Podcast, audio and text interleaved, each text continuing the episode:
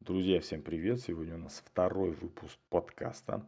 А, и сегодня мы с вами поговорим про железо. А, тема железа и а, какое влияние оно оказывает на организм, на наш организм в целом, вообще она глобальная. Но мы затронем достаточно такую маленькую тематику.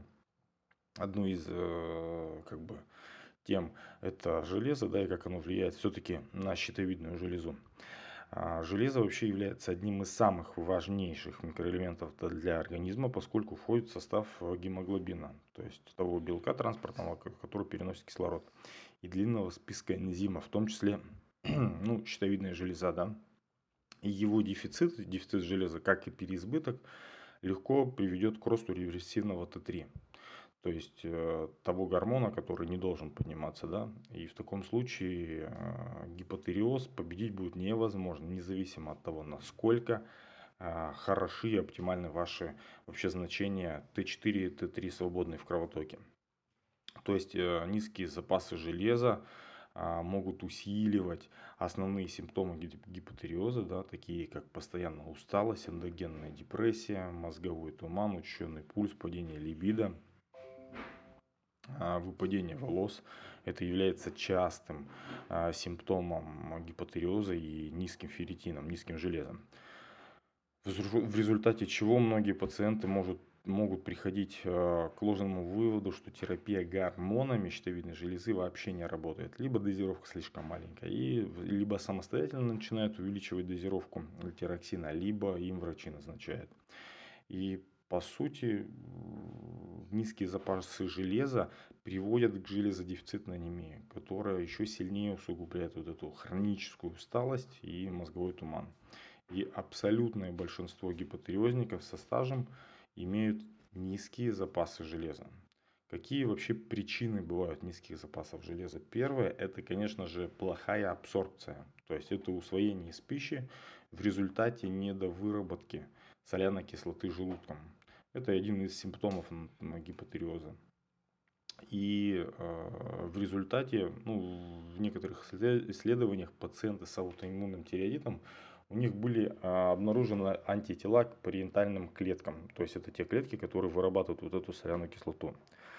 А для эффективной вообще абсорбции, усвоения железа, там, витамина В12, кальция, магния, селена и других, а, до того же белка и других многих микро-макроэлементов нужна всегда кислая среда желудка.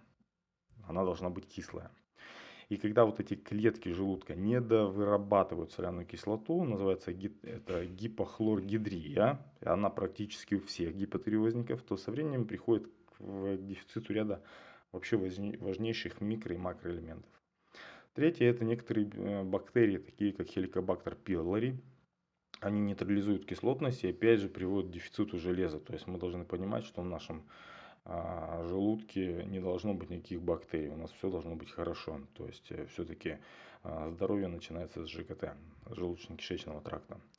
А, третье это банальная нехватка железа в рационе. То есть у нас хорошо усваивается только гемовое железо из животных источников. Не гемовое из растительных усваивается плохо. Поэтому привет всем вегетарианцам, они имеют более высокие шансы столкнуться с дефицитом железа. Ну и, конечно же, обильные кровопотери а, во время месячных у женщин тоже являются как бы причиной да, низкого запаса железа. Как вообще диагностировать железодефицитную анемию и низкое железо? Достаточно сдать просто э, такой анализ, называется ферритин. Ферритин показывает вот именно запасы железа. Также можно задать сывороточное железо, общая железосвязывающая способность, да, трансферин. А на практике большинство гипотериозников имеют железо меньше 20, и это очень низко. То есть мы никогда не определяем а, железодефицитную анемию только лишь по гемоглобину, как делается это у нас в бесплатных поликлиниках. Да? То есть гемоглобин, если нормальный, иди гуляй, все хорошо. На самом деле это большая ошибка, чтобы понимать, если у вас э, железодефицитная анемия там в какой-то, ну, как уже явная такая, либо латентная, нужно сдать ферритин.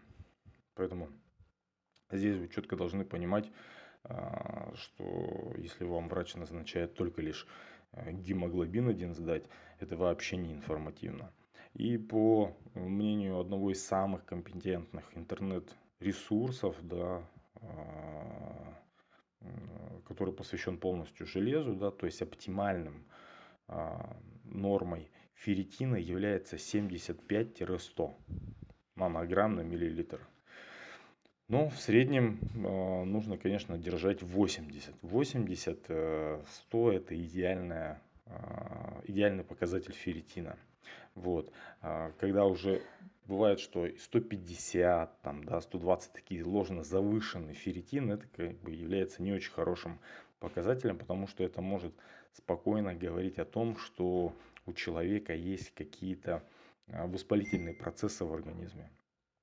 То есть и опять же ферритин ниже 50, внимание, ферритин ниже 50 будут давать вам проблемы с конвертацией Т4 в Т3, то есть гормона щитовидной железы. То есть при ферритине ниже 50 знаете, что у вас тканевой гипотериоз. Даже при условии, если у вас все нормально с гормонами в принципе да, и никогда не было гипотериоза. То есть вы это должны четко понимать, потому что а, ферритин участвует в конвертации Т4 в Т3. То есть он участвует в работе щитовидной железы. И а, если у вас вы сдали ферритин, либо имеете лишний вес, сдали ферритин, вы видите, что он у вас высокий, высокий к верхнему референту э, или завышен, знаете, что это воспалительный процесс, который происходит в организме. Ваша задача найти причину его, да, но всегда лишний вес равно анемия, всегда. И это может привести к анемии воспаления, то есть к хронической такой анемии, анемия воспаления и к такому заболеванию, как саркопения, это снижение мышечной ткани. Вот. То есть это все либо анемия хронических воспалений. То есть вы должны понимать, что это ненормально. И резюмируя а, вышесказанное, да, а, ферритин ниже 50 может вам дать проблемы с конвертацией Т4 в Т3. А ферритин выше 100, 120, 150 может вам дать инсулинорезистентность, что, ну, что является еще хуже, чем гипотериоз. И еще раз напомню, что самым главным диагностическим маркером железодефицитной анемии является все-таки ферритин. Вот. А, и он может быть ложно завышен. Самое главное, о чем еще помнить, что качество абсорбции, то есть качество усвоения, то есть как пища у вас усваивается, вы можете э, питаться идеально, да, ну то есть ПП, все хорошо, там, но при этом это все может не усваиваться. И это приводит к дефициту микро- и макронутриентов. То есть именно плохое качество усвоения в ЖКТ приводит к дефициту железа. А, основная причина плохой абсорбции – это дефицит соляной кислоты. Поэтому если а, вы, допустим, пьете а, железо, и потом сдали через там, месяц анализ, а железо не, под, не поднимается, то могу вам сказать, что оно не усваивается. Нужно э, принимать железо здесь, в данном случае, ну, либо у вас просто есть гипотериоз, то сразу да, с бетаином, гидло, гидрохлоридом. То есть есть такие БАДы, вы можете купить их на iHerb, да, принимаете бетаин, который поднимает кислотность желудка и, соответственно, улучшает абсорбцию. Также плюс добавить э, витамин С, который тоже улучшает абсорбцию железа. Единственное, что эти все БАДы лучше, конечно же, покупать на iHerb, а не в российских аптеках, потому что, ну, оставляет это желать лучшего качества. Какая эффективная дозировка железа? железа? Это 75-150 мг железа в сутки. А форма, э, лучшая форма усвоения это хелатное железо.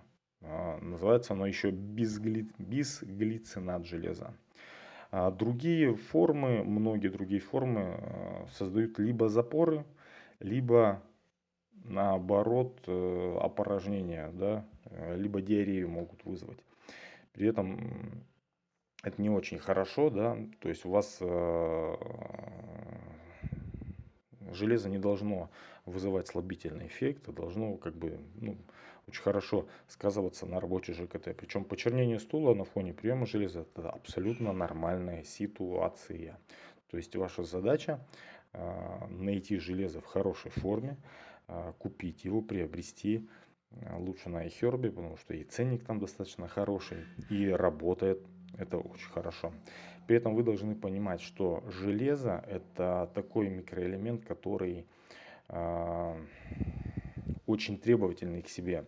То есть э, у него очень много различных кофакторов. Кофакторы это а, дополнительные витамины и минералы, которые, которые улучшают, улучшают усвоение железа. То есть, но не забываем, что на сегодняшний день абсолютное большинство российских жителей, да, они имеют дефицит железа, а, дефицит ферритина в своем организме. Ну вот э, даже при условии, что у них нет гипотериоза, но вы понимаете, что если ферритин занижен, то тканевой гипотериоз 100% имеется. На этом а, наш небольшой подкаст заканчивается. Спасибо вам за внимание. Если вы дослушали, то это супер. Если вам это было полезно, ставьте плюс.